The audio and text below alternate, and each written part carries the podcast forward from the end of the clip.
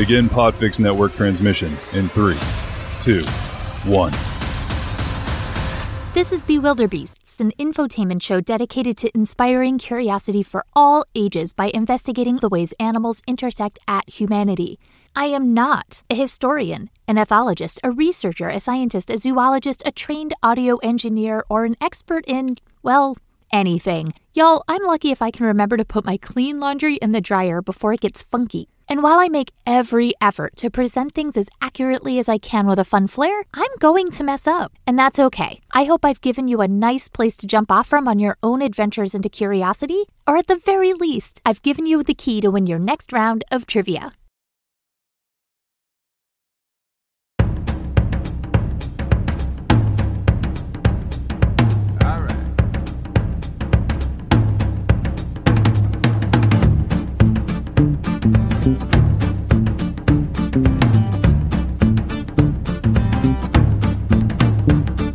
Hello and welcome to Bewilderbeasts. I'm your host, Melissa McKee-McGrath, still recording from the tiniest podcast studio closet outside of Boston, Massachusetts. And surprise!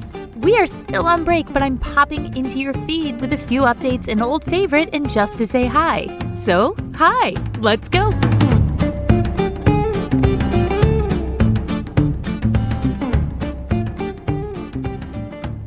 Hi everyone, it's July 2021 and I just wanted to pop into the feed to say howdy. I wanted to give some updates for some of our animal friends that we've talked about over the last 10 months, but as I lock myself back into the tiniest podcast studio closet outside of Boston, I'm realizing that maybe I shouldn't have put all of my dirty, gross shoes in my closet to fester without air since May. It's stinky in here, so this might be a very, very, very short update. So anyway, I wanted to give some updates for some of our animal friends that we had talked about over the last 10 months of Bewilderbeasts, including Wally the Walrus. Do you guys remember him? Back in episode 31, Bears, Bees, Battlestar Galactica. We talked about how bees use twerking to murder hornets and literally coat their hives in poop to throw off, well, the scent for hornets that wanted to murder them. But also in that episode, we discussed a very special walrus who fell asleep on an iceberg and woke up in Ireland. Well, Wally, this very special walrus, has since traveled to Wales, Spain, France, and is basically backpacking like a college kid on a gap year. This is unusual for two reasons. One, walruses are not often spotted in warmer waters because, well, walrus. They prefer Arctic climes, and Wally is still a walrus. No one knows what's up with him. And the second thing is, well, also like a kid in college gap year, he's hitching rides on boats. He's not swimming. Here's a quote from the BBC. Mandy Williams, whose partner owns the boat Wally was sunbathing on, said that he had been there for several hours. It's a 28-foot fishing boat, and he's managed to climb in it. He's also sunk two boats this morning. One sunk and the other turned upside down. One of them was my partner's punt. He was hoping to go fishing later, but whether he can or not, I don't know.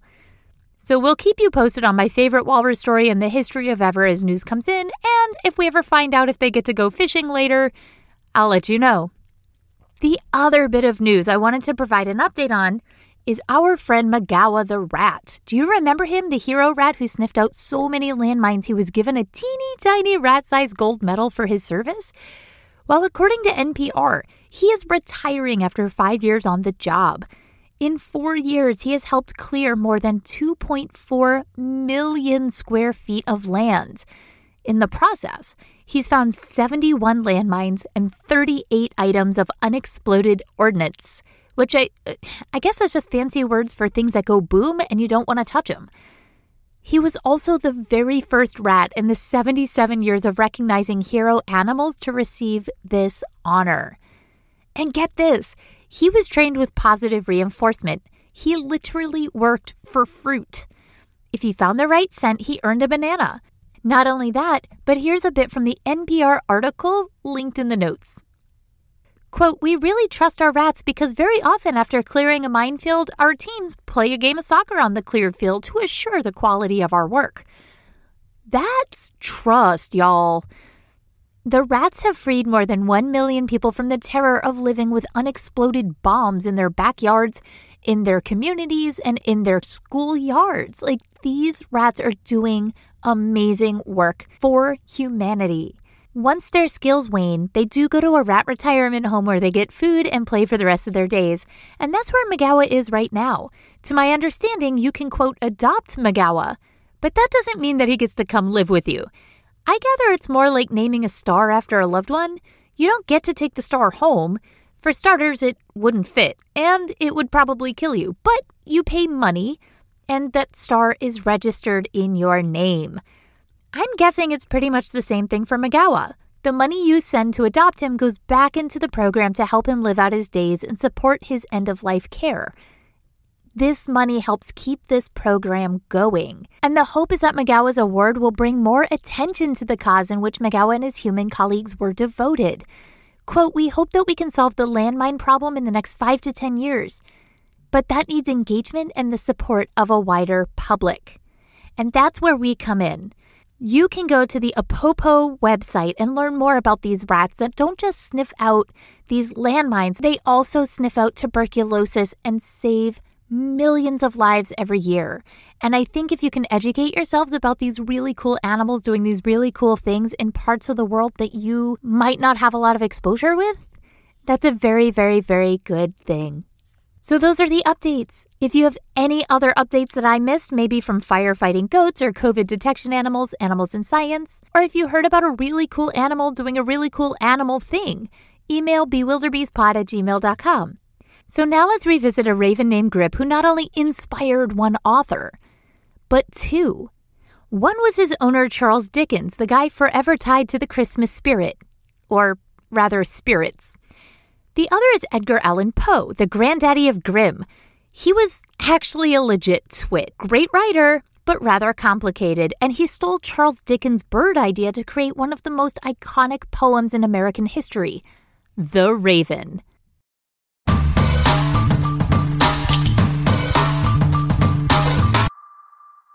Quoth the Raven, nevermore. This is part of a famous poem by Master of Creepy, Edgar Allan Poe. But this poem was inspired by another famous writer of the time's pet raven, Grip. Grip was owned by Charles Dickens. You might know him as the guy who wrote A Christmas Carol with Tiny Tim and Scrooge, and the talkative, intelligent bird made an appearance in Charles Dickens' less-known work, Barnaby Rudge. After reading the book as a literary critic, Edgar Allan Poe's critique of Charles Dickens' book, Barnaby Rudge, is that the bird wasn't used more. So, Edgar Allan Poe just took it. Edgar Allan Poe wrote the poem The Raven, which featured a raven who knocks on the door of a man who is grieving after his beloved Lenore had died. The raven can talk, but only can say one word. Nevermore, which to me, reading the poem and imagining a man talking to a raven and watching him descend into madness and getting more and more frustrated that he can only say nevermore instead of, oh, holy cow, a talking bird in Baltimore? That does kind of make me giggle. People were not stupid, and they realized the poem that had become one of the most famous poems in history was essentially Edgar Allan Poe taking this concept from a book that he reviewed from Mr. Christmas Miracle himself, Charles freaking Dickens. That takes some serious nutcrackers. People would just shout out to Poe on the street, yo, the raven, or chant, because they could do some serious shade before TikTok was a thing, quote, here comes Poe with his raven like Barnaby Rudge. 3/5 of him genius, 2/5 sheer fudge. Essentially, this was old-timey insulting for, hey, you're super smart, dude, but we know you totes stole this idea. And while he eventually became famous and is widely considered to be the father of the American short story and all things mystery, macabre, dark, and spooky, he did not make money on his work in this lifetime. Edgar Allan Poe is frequently noted as the first American author to try to make his living with only writing. And not much has changed, really, since the 1800s. Most authors cannot survive on writing alone. Can relate. But for a man that we look back at and say, wow, That guy must have everything. He really didn't. Edgar Allan Poe was never really financially secure, and by all accounts, he really struggled despite writing as much as he did. I'm wondering if the ghost of Grip the Raven came back to get Poe, a la the grieving lover in The Raven. You see, the end of Edgar Allan Poe's life actually sounds a whole lot like one of the stories that he would have come up with. Edgar Allan Poe was found by a man named Joseph Walker, who brought Poe to the hospital in need of immediate assistance. Poe was found wandering deliriously on the streets of Baltimore. He certainly was not the last to do so. In a mystery fitting for Poe himself, he was wearing someone else's clothing, kept calling out the name Reynolds the night before his death, which I imagine in a Nevermore manner. Doctors asking, "How are you feeling?" "Reynolds." "Whose clothes are these?" "Reynolds." "Do you like Jell-O, Mr. Poe?" "Reynolds." And if you've seen Hamilton, you might have feelings about the name Reynolds. Ugh, that guy. He never became lucid enough to say exactly how he got in the state he was in, but he died days later at a hospital. After Edgar Allan Poe died, all of his medical records and his death certificate just up and disappeared. It's theorized that Poe died either of alcoholism, which at the time they would have called it cerebral inflammation, or congestion of the brain, epilepsy, cholera, rabies, don't pet wildlife kids, or syphilis, which according to Ranker.com, this beast of a bacteria, syphilis, has taken out other historical figures too, like Christopher Columbus, who brought it to the New World and killed millions of native people who were not able to fight the bacteria. Noted gangster Al Capone killed upwards of 400 people, either directly or indirectly, and he was felled by advanced syphilis while at Alcatraz prison. Oscar Wilde, another writer who very likely had syphilis, but also had died from the treatment. Mercury, of which he had so many mercury treatments, his teeth famously turned black and he covered his mouth anytime he spoke. Oh, and good old Honest Abe, President Lincoln himself, was not unfamiliar with traveling the country to see the sights and meet some new friends. Very likely passed this disease on to his wife, Mary Todd Lincoln, who in her last days famously descended into what they called hysteria, which is honestly just code for woman who wasn't behaving in a socially ladylike manner, and that could span quite a spread of behaviors, including things like wanting to vote or saying no to your husband. By all accounts, most women of today would be considered hysterical. However, her hysteria was well documented, and while it's often suggested that she started to go downhill after her husband was brutally murdered by gunshot while they were at the theater while she sat next to him, which would absolutely make anyone need to seek out some psychological assistance, what makes experts consider syphilis was the knife-like pain in her back, dementia, impaired coordination, blindness, and weight loss. All of these are symptoms of advanced syphilis, which President Lincoln, had he not been shot in the skull, might have suffered from as well. And since only his brain was autopsied, because, you know, it was the 1800s and it was pretty clear that that was the cause of his death, they never looked anywhere else in his body, so it's unclear if the syphilis had progressed as he had admitted to contracting the disease in 1835 to his law partner at the time. But at the time, 15% of everyone had syphilis. It was basically as American as apple pie. So when you're the granddaddy of Grimm and your death certificate ends up missing, it certainly adds to the entire aura of how people think about you going forward. So let's go back to Grip. Grip the Raven, preserved with arsenic, which we know is a poison, but at the time was used for everything.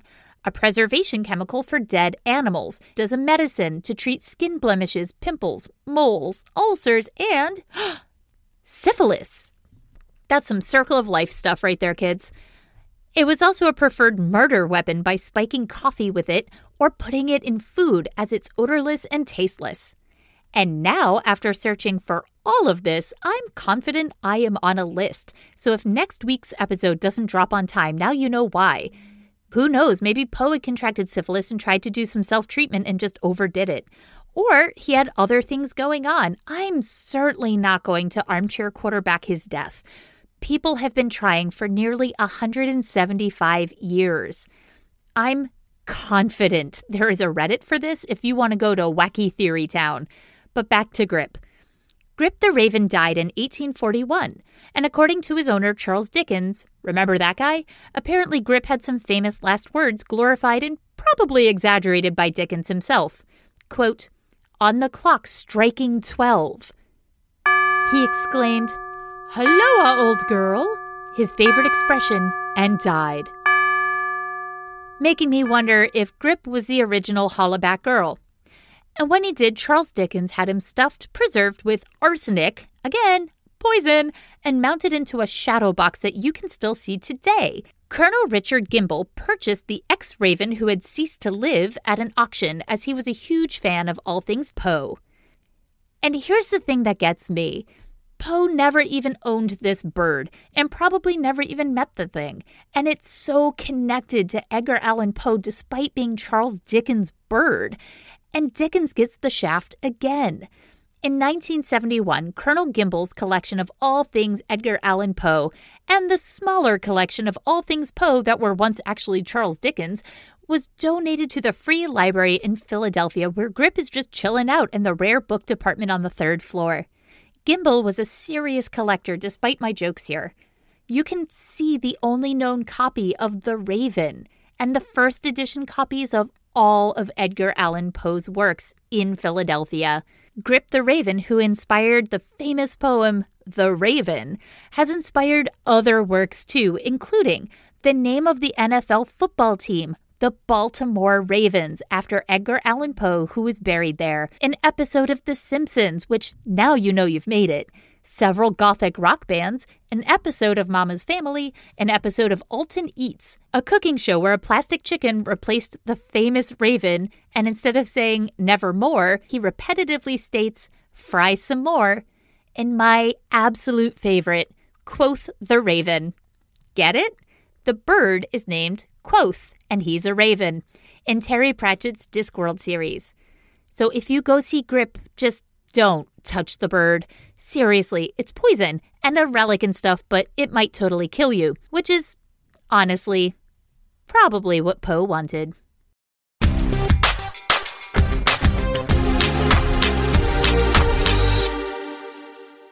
So that's it. Thanks for joining me for these updates and on this shorty. If there are trips down memory lane that you'd like me to revisit for the rest of the summer, let me know and I'll pop it up as a standalone in the feed. And remember, regular weekly episodes will start back up after Labor Day. All episodes can be found at bewilderbeastpod.com, Bewilderbeasts on Instagram, and Bewilderbeastpod on Facebook.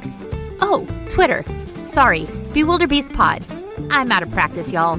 Talk to me, send notes, DMs, ideas, all of it at any of the above, or email bewilderbeastpod@gmail.com. Want a sticker? I'll send you a sticker. DM your Addy and I'll send one right to you, happily.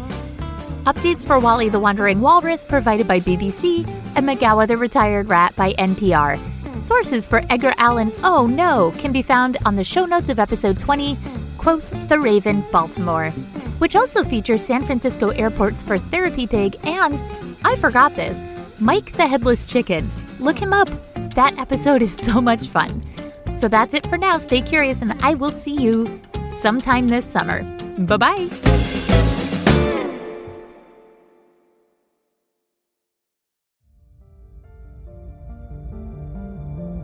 You've been listening to a podcast of the Podfix Network. Discover more audible gems like this at podfixnetwork.com. Make sure to catch up-to-the-minute network shenanigans by following @Podfix on Twitter, official_Podfix on Instagram, @Podfix Network on Facebook. And make sure to subscribe to Podfix Presents wherever you choose to find podcasts. The Podfix Network, artist owned and loved.